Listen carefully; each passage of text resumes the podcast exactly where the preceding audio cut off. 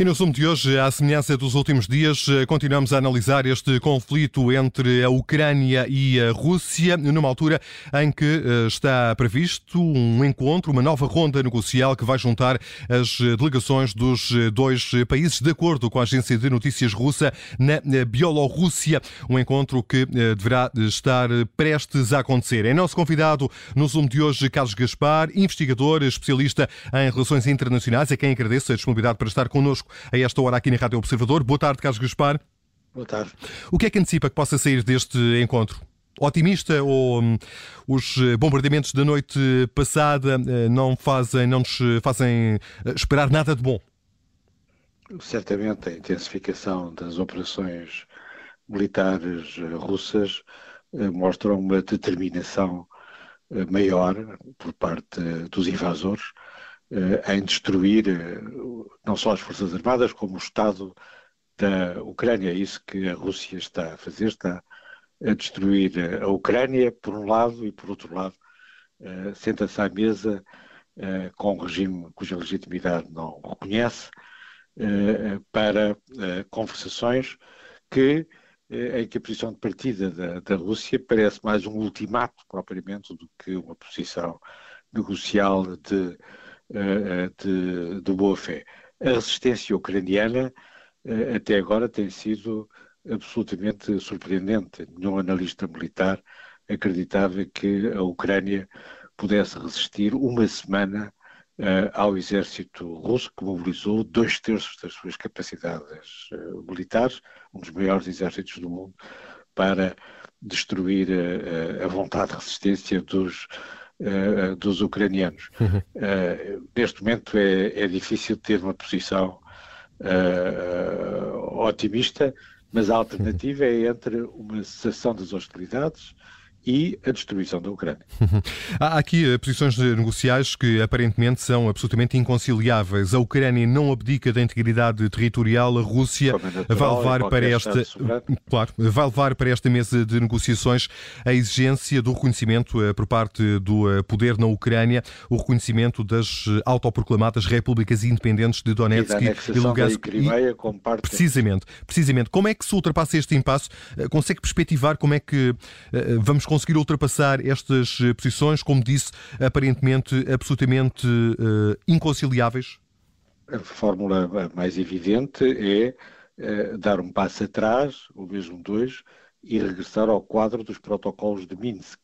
Os protocolos de Minsk são uh, péssimos acordos, mas apesar de tudo são o quadro em que a Rússia formalmente aceitou sentar-se à mesa com a Ucrânia por um lado, com a Alemanha e a França por outro lado. Essa é uma uh, possibilidade. Por outro lado, não é impossível tentar encontrar um quadro para forçar essa cessação de hostilidades, ligando as sanções, ou um certo número de sanções, à, à, cessação dos, dos combates, ao fim dos bombardeamentos russos contra a Ucrânia. Por exemplo, há uma sanção particularmente dura eh, que é eh, contra o Banco Central eh, da Rússia, essa sanção podia ser, mesmo provisoriamente, suspensa se os russos terminassem os bombardeamentos e as hostilidades contra a, a, a Ucrânia.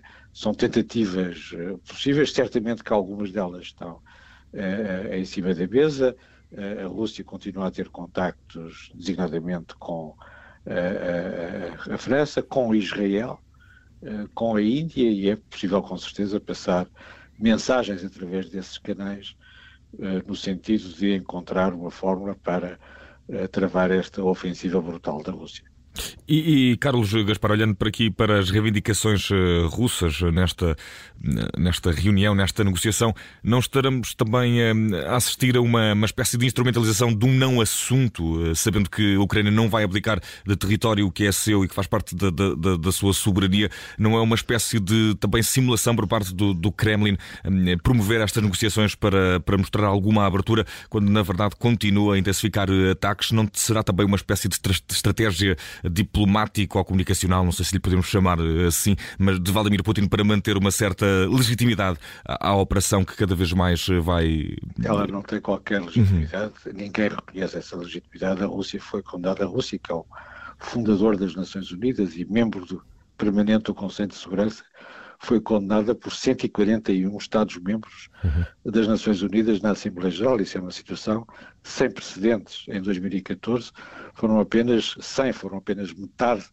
dos Estados que condenaram a anexação da, eh, da Crimeia. Neste momento são 141 eh, Estados. A Rússia está completamente isolada. Ninguém, a não ser eh, as pessoas mais fantasistas e fascinadas pelo poder uh, dos autocratas reconhecem qualquer tipo de legitimidade a esta agressão uh, brutal. Mas, mais uma vez, é possível dar um passo atrás no quadro dos acordos de Minsk. e, um e Vladimir Putin, e Vladimir Putin estará disposto a dar esse passo atrás?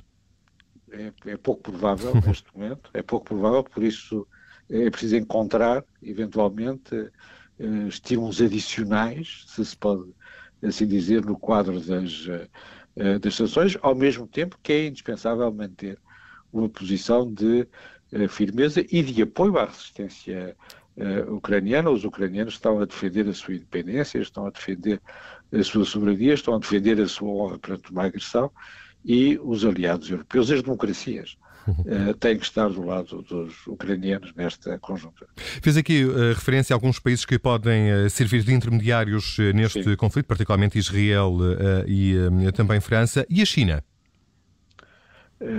a China está muito próxima das posições da, da Rússia. O ministro ucraniano falou ao ministro chinês, salvo erro, há dois dias, a pedir a sua a mediação da, da China, se, se a Ucrânia admite essa possibilidade, nós também devemos admitir essa, essa possibilidade quando está iminente uma ofensiva, uma escalada da violência ainda maior na Ucrânia. E uh, relativamente, uh, professor Carlos Gaspar, à, à, ameaça nuclear também por parte de, de, Vladimir Putin é algo que deve ser levado a sério é mais uma vez uma, uma estratégia? É sempre uma indefinição? Uh, pensaríamos que não seria capaz de partir para uma invasão, partiu. Fica também agora esse medo que seja capaz de dar esse espaço. Esse espaço é uma realidade ou é, apesar de tudo, uma, uma estratégia de, de, de medo? É, é as duas coisas. É uma estratégia de medo e deve ser tomada a, a, a, sério e ao mesmo tempo que é tomada a sério, uh, os aliados não devem perder o seu uh, sangue frio. Os Estados Unidos não, não fizeram o mesmo que a Rússia fez quando aumentou o seu nível de alerta nuclear. Os Estados Unidos não fizeram um gesto recíproco, ao contrário, mantiveram o nível de alerta que existia antes da invasão russa da, a Ucrânia, terminaram todos os ensaios com eh, armas que são portadoras de vetores eh, eh, nucleares para evitar qualquer tipo de sinal que pudesse ser mal entendido, mas na doutrina militar da Rússia o emprego de armas nucleares táticas é reconhecido como legítimo.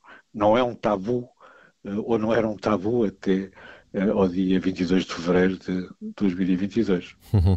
Eh, os Estados Unidos eh, fez aqui referência àquilo que tem sido o papel dos Estados Unidos neste conflito. Poderia fazer mais ou este é o papel adequado por forma a não afrontar a Rússia e promover dessa forma também uma escalada do conflito? Com certeza, o Presidente dos Estados Unidos, que fez tudo para impedir a invasão da Rússia, disse várias semanas antes que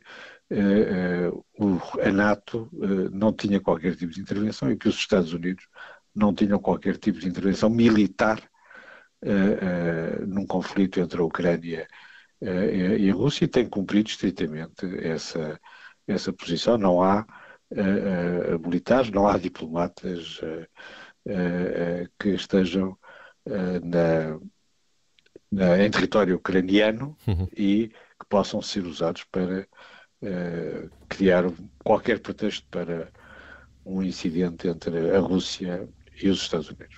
E, e também uh, ao longo do dia de hoje foram chegado, chegando notícias que uh, pretendiam ou de que Zelensky tinha pedido a amigos europeus para que fizessem de, de, da Ucrânia uma no-fly zone. Para que percebamos também, e muitos socialistas têm vindo a criticar, ou pelo menos a, a, dizer que essa medida deve ser evitada porque seria vista como uma, como uma declaração de guerra. O que é que trata exatamente isto de uma no-fly zone e, e porque é que. É proibir. Seria...